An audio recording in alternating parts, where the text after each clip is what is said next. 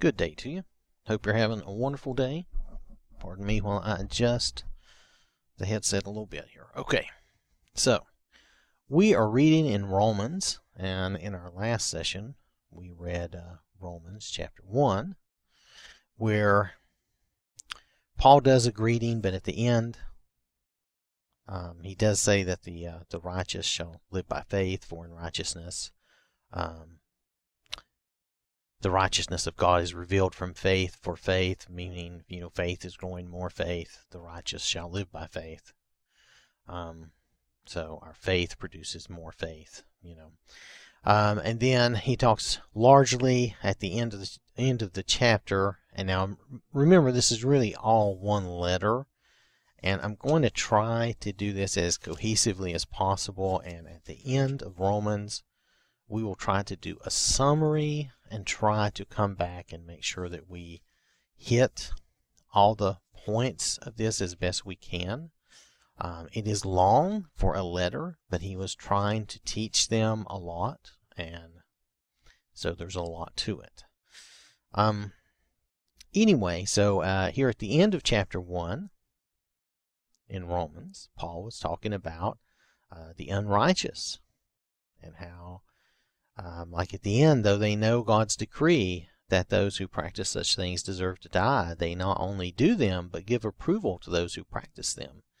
Um, even though they know it's wrong and they know that there is God, they still do these things. And these are these are the truly unrighteous, not not just folks who uh, maybe have rejected God outright, who you know Paul kind of considered as uh, you know kind of a silly, un, unlearned notion, the idea that there's no God. Um, because you can see God in all of creation. None of this happened by accident or by random chance. Um, and we don't want to get into all that. That's a that's a whole other thing I would like to go through one day, but uh, not right now. So here we're going to pick up in chapter two, and Paul is talking to those who judge. Okay. So Therefore, you have no excuse, O man, every one of you who judges. For in passing judgment on another you condemn yourself, because you, the judge, practice the very same things. We know that the judgment of God rightly falls on those who do such things. Do you suppose, O man, you who judge those who do such things and yet do them yourself, that you will escape the judgment of God?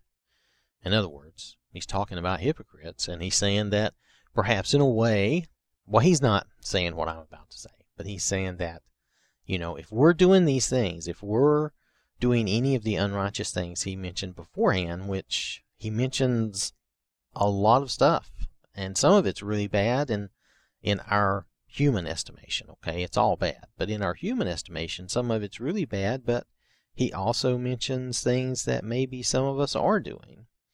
And so we don't want to be hypocritical. Anyway, I'll continue on with what Paul was saying. Or do you presume on the riches of his kindness? Now he's talking about God's kindness here.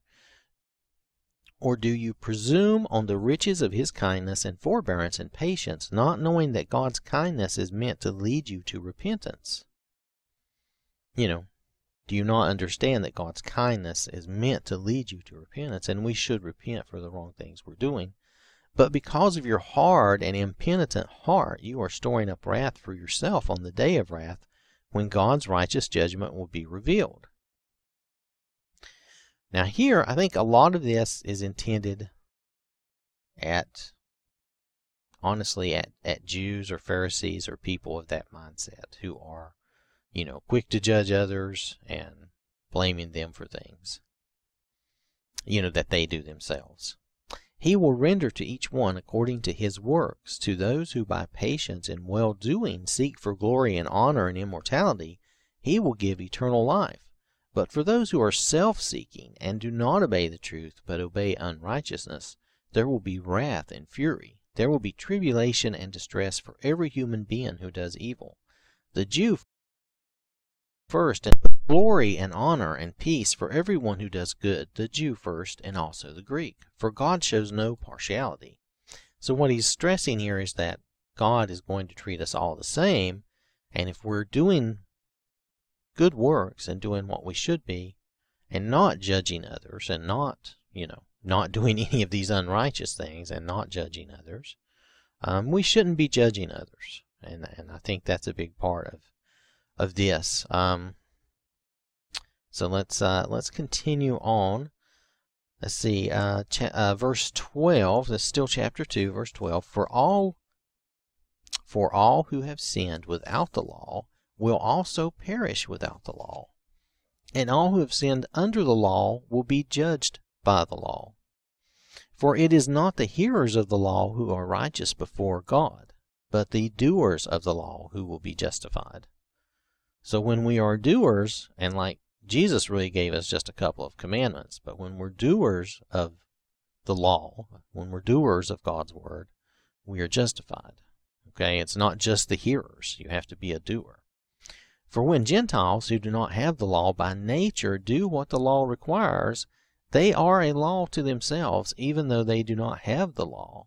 They show that the work of the law is written on their hearts, while their conscience also bears witness, and their conflicting thoughts accuse or even excuse them. So, you can have people, and, and they did have people back in this day, who were actually possibly um, basically following the law without knowing the law. They're still doing the good and right things that God would want us to do. And um, they're doing it out of their own out of their heart. Um, so and they're doing it like kind of in a I, I hate to say a natural way, but they're they're doing it in kind of a, a natural way, like they have their own um, they have their own law within themselves and they follow you know they basically follow God's law within themselves. It's the best way I know to put it. It's hard to uh, for me to think of a better way to explain it right now. Um, because they show that the work of the law is written on their hearts, while their conscience also bears witness, and they have a conscience that bears witness to what is good and what is bad. And their conflicting thoughts accuse or even excuse them, and you know, we all have conflicting thoughts at times. We have to control those thoughts.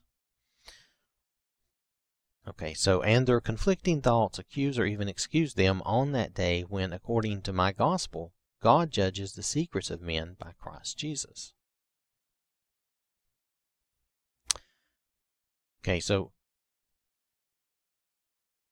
so their conflicting thoughts accuse or even excuse them on that day when, according to my gospel, God judges the secrets of men by Christ Jesus. So they will still be judged by God. I don't know how that, you know, it sounds like will accuse or even excuse them. I I'm not sure how that would work out exactly, but uh, we'll come back to this and we'll try to we'll try to look at all of this in a more in-depth way. Right now, um, I'm trying to read through and have us understand what we can here. We're going to come back through again.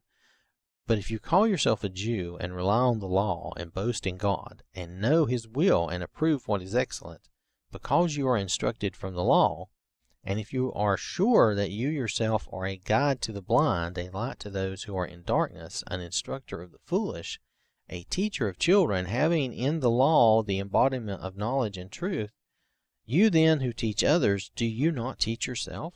While you preach against stealing, do you steal?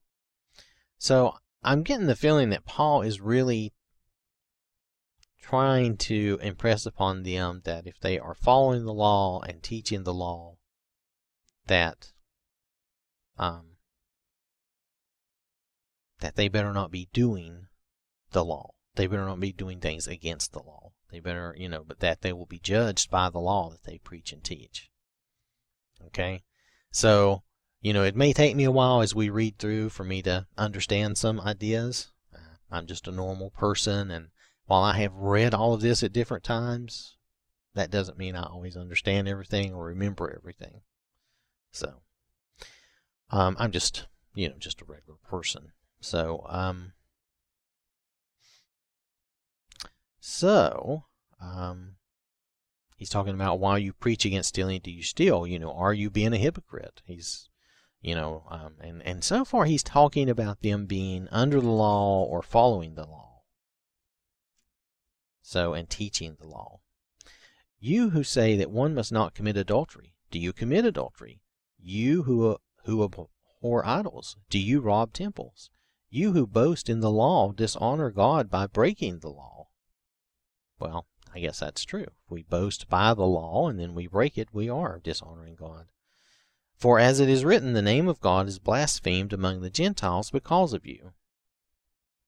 Because if you're a hypocrite, people don't believe you if you're a hypocrite. And, and he's still talking about, I really believe he's stressing this to the Jews, and, and this is uh, more about the law right here.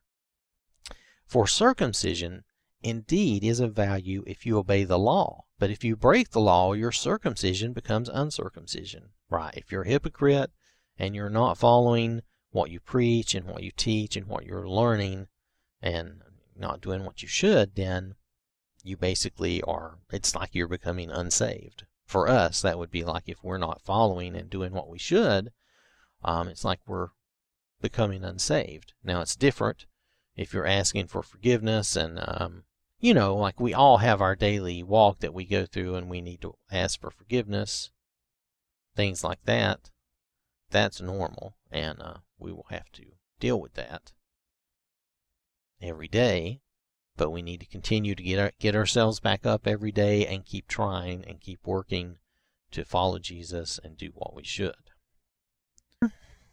so if a man who is uncircumcised keeps the precepts of the law, will not his uncircumcision be regarded as circumcision? And the answer to that, this is a rhetorical question, but the answer to this is yes, because he's talking in a spiritual sense, not in an actual physical sense. Then he who is physically uncircumcised but keeps the law will condemn you who have written the written code and circumcision but break the law. For no one is a Jew who is merely one outwardly, nor is circumcision outward and physical. But a Jew is one inwardly, and circumcision is a matter of the heart, by the Spirit, not by the letter. His praise is not from man, but from God. Now that is the end of chapter 2, but we're not done here. Um, what we're trying to understand here is uh, in chapter 1, Paul has talked about, you know, the unrighteous and all the unrighteous things. And then he's talking here in chapter 2 about not judging.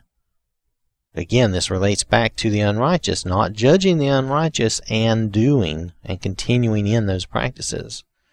Um, so, and then he's talking about judgment and the law. Okay, so he's talking about not being a hypocrite and not being judging others for doing the same things you're doing. Okay, um, just because you maybe do it in secret or whatever. But um, also, then he's talking about the law. So this is definitely intended to be to the the Jews of the uh, of the group because you know they're the ones that would still be wanting. You know, it's a it's kind of I don't know what you I do not like change that much. It's hard to change. Change is work. And um, it could be that they were having a hard time changing over and um, so this is more about the Jews and the law. And he's explained to them if you live under the law, if you go by the law, then you better follow the law. If that's what you're teaching and preaching, you better follow the law and not be breaking the law. The same idea applies to us as Christians, though. If we're going to teach and preach about Christianity, and the main commandments from Jesus for that are you know, the two, love the Lord your God with all your heart and soul and strength and everything, basically. Let's just say with everything. And then, you know, the other one is to love your neighbor or love others as yourself, care about other people. And uh, that, that is, uh, that's what we need to be following and that's what we need to be preaching and teaching. Yeah there's there's other details i know. There's other things and and i didn't want to get into all those details but if we're telling people hey you should not commit adultery we should not be committing adultery just like he's saying here. And if we're saying don't be stealing we should not be stealing. If we're preaching to be honest and have integrity that's what we should have. If we're teaching that we should be honest and have integrity, that's what we should be practicing. So I think that that is pretty straightforward actually. Now I want to go back because sometimes and I hope you will bear with me on, on this. I want to go back and look at this from the Amplified Bible and see if it just elaborates more on this, uh, if it will give us any further insight into this. So, I think this is going to read pretty much the same, but let's just start. We're, we're still in Romans chapter 2. And um, this is verse 1. Therefore, you have no excuse or justification, every one of you who hypocritically judges and condemns others. For in passing judgment on another person, you condemn yourself because you who judge from a position of arrogance and self righteousness are habitually practicing the very same things which you denounce. So we are, I think we are getting the right of this. And we know that the judgment of God falls justly and in accordance with truth on those who practice such things. But do you think this, O man, when you judge and condemn those who practice such things, and yet do the same yourself, that you will escape God's judgment and elude his verdict? And the answer to that is no, you will not. If you're expecting them to, you're going to be judged the same for doing the same thing. Or do you have no regard for the wealth of his kindness and tolerance and patience in withholding his wrath? Are you actually unaware or ignorant of the fact that God's kindness leads you to repentance, that is, to change your inner self, your old way of thinking, seek his purpose for your life? And that's the whole idea of God's kindness is to bring us back to him, to have us repent and come back to him and seek his purpose for our lives. That's yeah. Can't say that any better, really. But because of your callous stubbornness and unrepentant heart, you are deliberately storing up wrath for yourself on the day of wrath when God's righteous judgment will be revealed. So, when you're judging hypocritically, you're just, yeah, you're just hurting yourself in the end. I mean, that's what we're really saying here. He will pay back to each person according to his deeds, justly as his deeds deserve, and there we're talking about, you know, doing good works, what we do for others, how we how we do for others. To those who by persistence in doing good seek unseen but certain heavenly glory, honor, and immortality, meaning we're seeking the things of heaven, we're trying to help and love and care for one another without expecting anything in return except, you know, the heavenly blessings after this life or just just doing it out of the love of God. You know what I mean? I mean, we're just doing it for the right reasons. We're not really expecting anything back. Okay, so let me finish that. I'm sorry, I sort of stopped. So, to those who by persistence in doing good seek unseen but certain heavenly glory, honor, and immortality, he will give the gift of eternal life.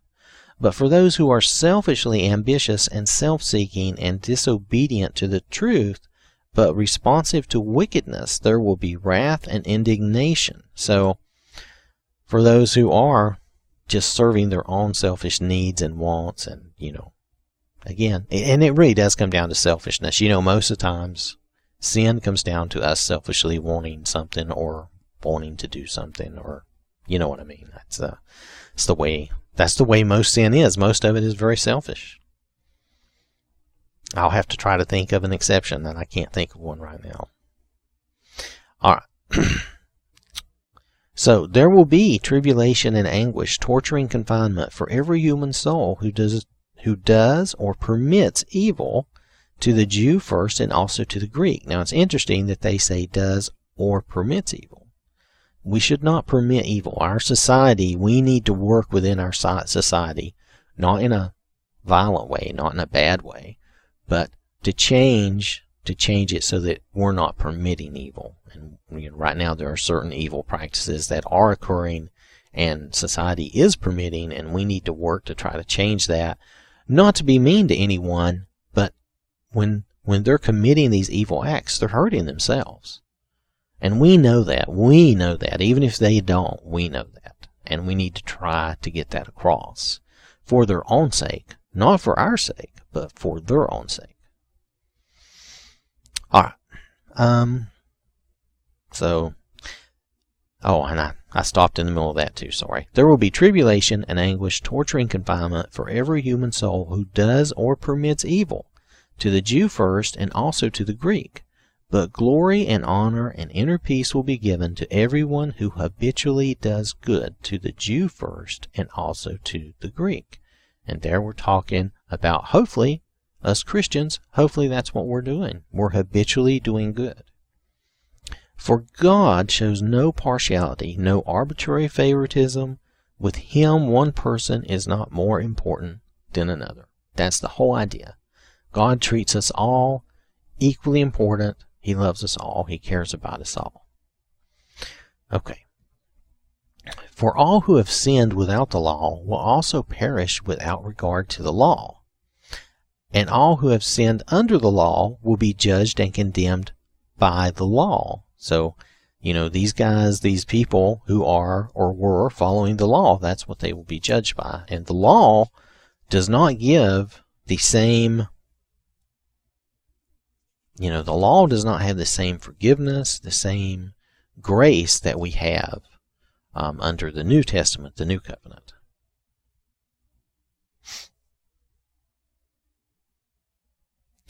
For it is not those who merely hear the law as it is read aloud, you know, not just hearers, who are just or righteous before God, but it is those who actually obey the law who will be justified, pronounced free of the guilt of sin, and declared acceptable to Him.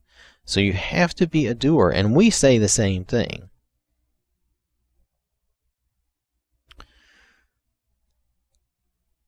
So, um, I'm going to read a little note here they have. Because of one's personal faith in Jesus Christ as Savior, God graciously credits his righteousness to the believer. Now that's that's the way it works for us. God sees us as if we're Jesus. That's why we're in the body of Christ. That's why we're in the church.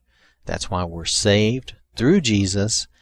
And Jesus is our mediator. And God sees us through like a I imagine it sometimes as like God sees me through or behind Jesus so that he sees Jesus and Jesus actually um, puts me in right standing, makes me righteous to, to go before God because Jesus is there for me.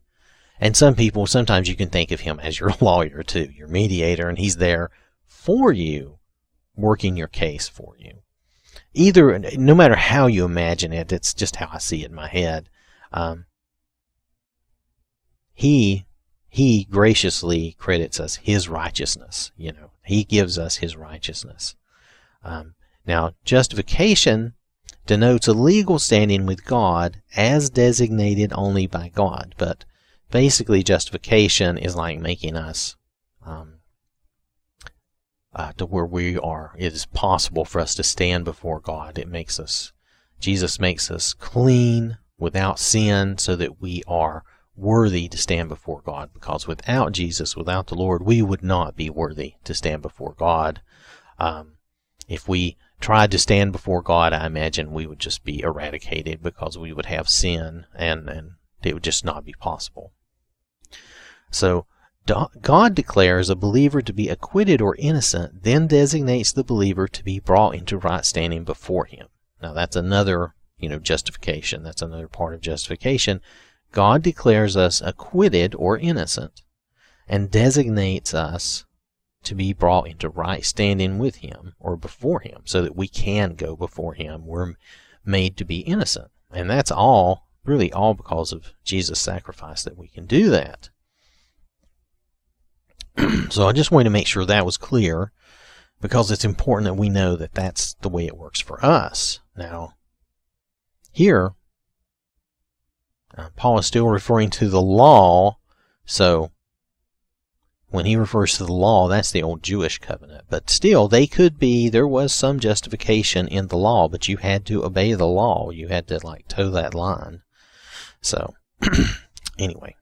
So, we're going to move on.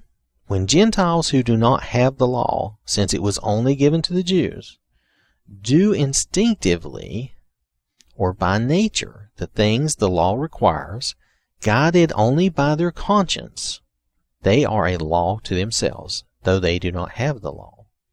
So, when Gentiles are doing these things, they don't have the law, they don't have the teaching, they don't have the covenant, but they're doing what they should be doing, guided by their conscience. They are a law to themselves. They show that the essential requirements of the law are written in their hearts, and their conscience, their sense of right and wrong, their moral choices, bearing witness, and their thoughts alternately. Wait, Yes, that's right. And their thoughts alternately accusing or perhaps defending them on that day when, as my gospel proclaims, God will judge the secrets, all the hidden thoughts and concealed sins of men through Christ Jesus. So, I'm looking at a note here. Let me check that. Oh, come on. Okay. Pardon me. So people could have followed the law just through a conscience, you know, an act of their conscience and a code. Now, we tend to believe, and I, I tend to hold this true, that it's very hard to go through the world and live as a Christian without actually following and believing the Christian way and being saved. I, I, I find that hard, difficult for someone to do. I'm not going to say it's impossible, Maybe God has some special thing and makes that possible, but it's not anything I'm aware of. As far as I know, we all must come to God through Jesus. We must be saved through Jesus through baptism.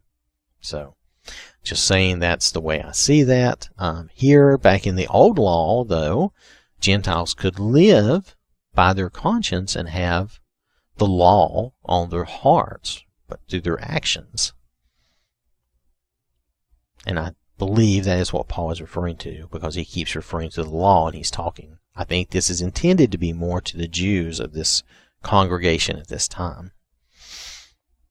But if you bear the name Jew and rely on the law for your salvation and boast in your special relationship to God, and if you claim to know His will and approve the things that are essential or have a sense of what is excellent based on your instruction from the law, and if you are confident that you are a qualified guide to the blind, those untaught in theology, a light to those who are in darkness, and that you are a corrector of the foolish, a teacher of the spiritually childish, having in the law the embodiment of knowledge and of the truth, well then, you who teach others, do you not teach yourself? Now, this is getting into when Paul is really going to talk to them about, you know, teaching themselves and following what they teach. Let's see, this was such a long sentence. I'm sorry, this was a long sentence to a number of verses here. So, he's definitely speaking to the Jews here and about them relying on the law for their salvation, okay? And boasting in their special relationship, and if you claim to know his will and approve, so if they and approve the things that are essential, so they're um, basically telling people what are what is good and what they have to do, and what they don't have to do. You know, or they have a sense of what is excellent. Uh, see, based on and they're basing everything on the law, and they consider themselves instructors or teachers, and they're, you know, they think they're the ones to teach to teach the new ones, you know, um, then do you not teach yourself? You know, he's this that that's that is a long sentence, but basically, let's see if we can summarize this. He's basically saying if you're a Jew and you rely on the law and you're teaching others and you claim to be, you know, a teacher and you claim to be, you know, uh, knowledgeable, then do you not teach yourself? You know, you who preach against stealing, do you steal in ways that are discreet but just as sinful? See, do, do, are you stealing in other ways? You who say that one must not commit adultery, do you commit adultery? Now, there's a note here in Judaism at that time, one of the leading schools of thought taught that a man could divorce his wife for any reason, such as cooking a bad meal. Paul may have in mind men who use a flimsy excuse to divorce their wives with the real intent of marrying another woman. In God's eyes, this is an actual an act of adultery. Right. If you are really just divorcing your wife for not a good reason, just so you can be with another woman, um, then you know, even in their day, that would have been that would have been adultery. So, so that because that is really that is a, just a different form of adultery than just going out and and, and sleeping around. We'll call it that. So, you who detest idols, do you rob pagan temples of valuable idols and offerings? You who boast in the law, do you repeatedly dishonor God by breaking the law? Because, you know, this is like the Pharisees, they were they were breaking God's law because they would give their own interpretations priority over the plain meaning of the scriptures. Now, that, I'm getting that from a note here. But the Pharisees would distort the law or God's word because they would give priority to what they thought was important, what they thought the interpretation was, and it would be over you know, it would be, that would be, they would hold that as more of a priority and more important than the actual simple, plain meaning of the Word, of God's Word, of the law. So, we need to be aware that we're not doing that too. Sometimes the Bible is very plain. Sometimes when you look at what Jesus said, he was plain spoken. Now I know there are parables and sometimes those some of them might be a little difficult to understand. But there are plenty of times where Jesus and Paul and different people Peter, all of them.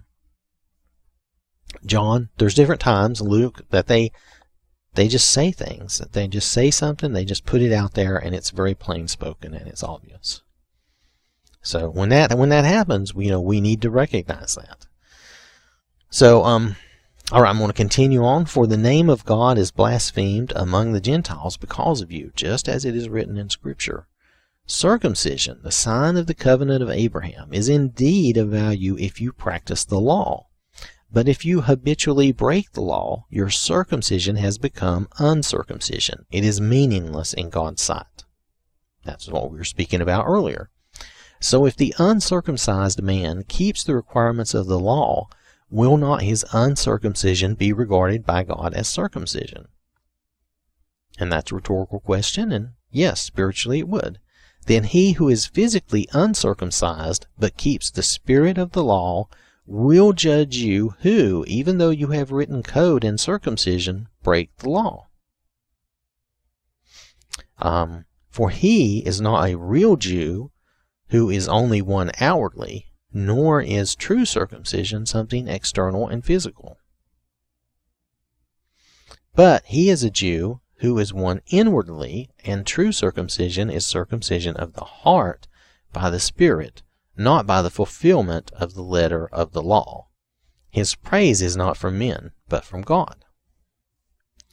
So, here in this this final little bit, and I may have missed that earlier, in a way, because we're following the new law, it's like we are also Jews because we are following we are following the law in our hearts, we are, um, let me see if I can see this again. Um, he is a Jew who is one inwardly, and true circumcision is circumcision of the heart by the Spirit, not by the fulfillment of the letter of the law. So his praise is not from men, but from God. So,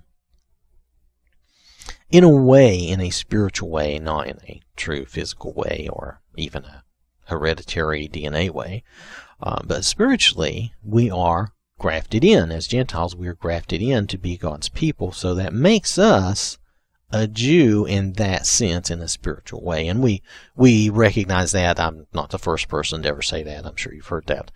But that is the idea that uh, Paul is getting across here um, at, at the end of this chapter here because he's speaking of, you know, circumcision of not, that not having value, and what really matters is the circumcision of the heart, meaning that we're trying to follow God's law, follow God's word, which the word now is the new is the New Testament and the new covenant, not the old one, but still. Um, so that spiritually grafts us into God's family and makes us His people, um, as if we were Jews. So let's see.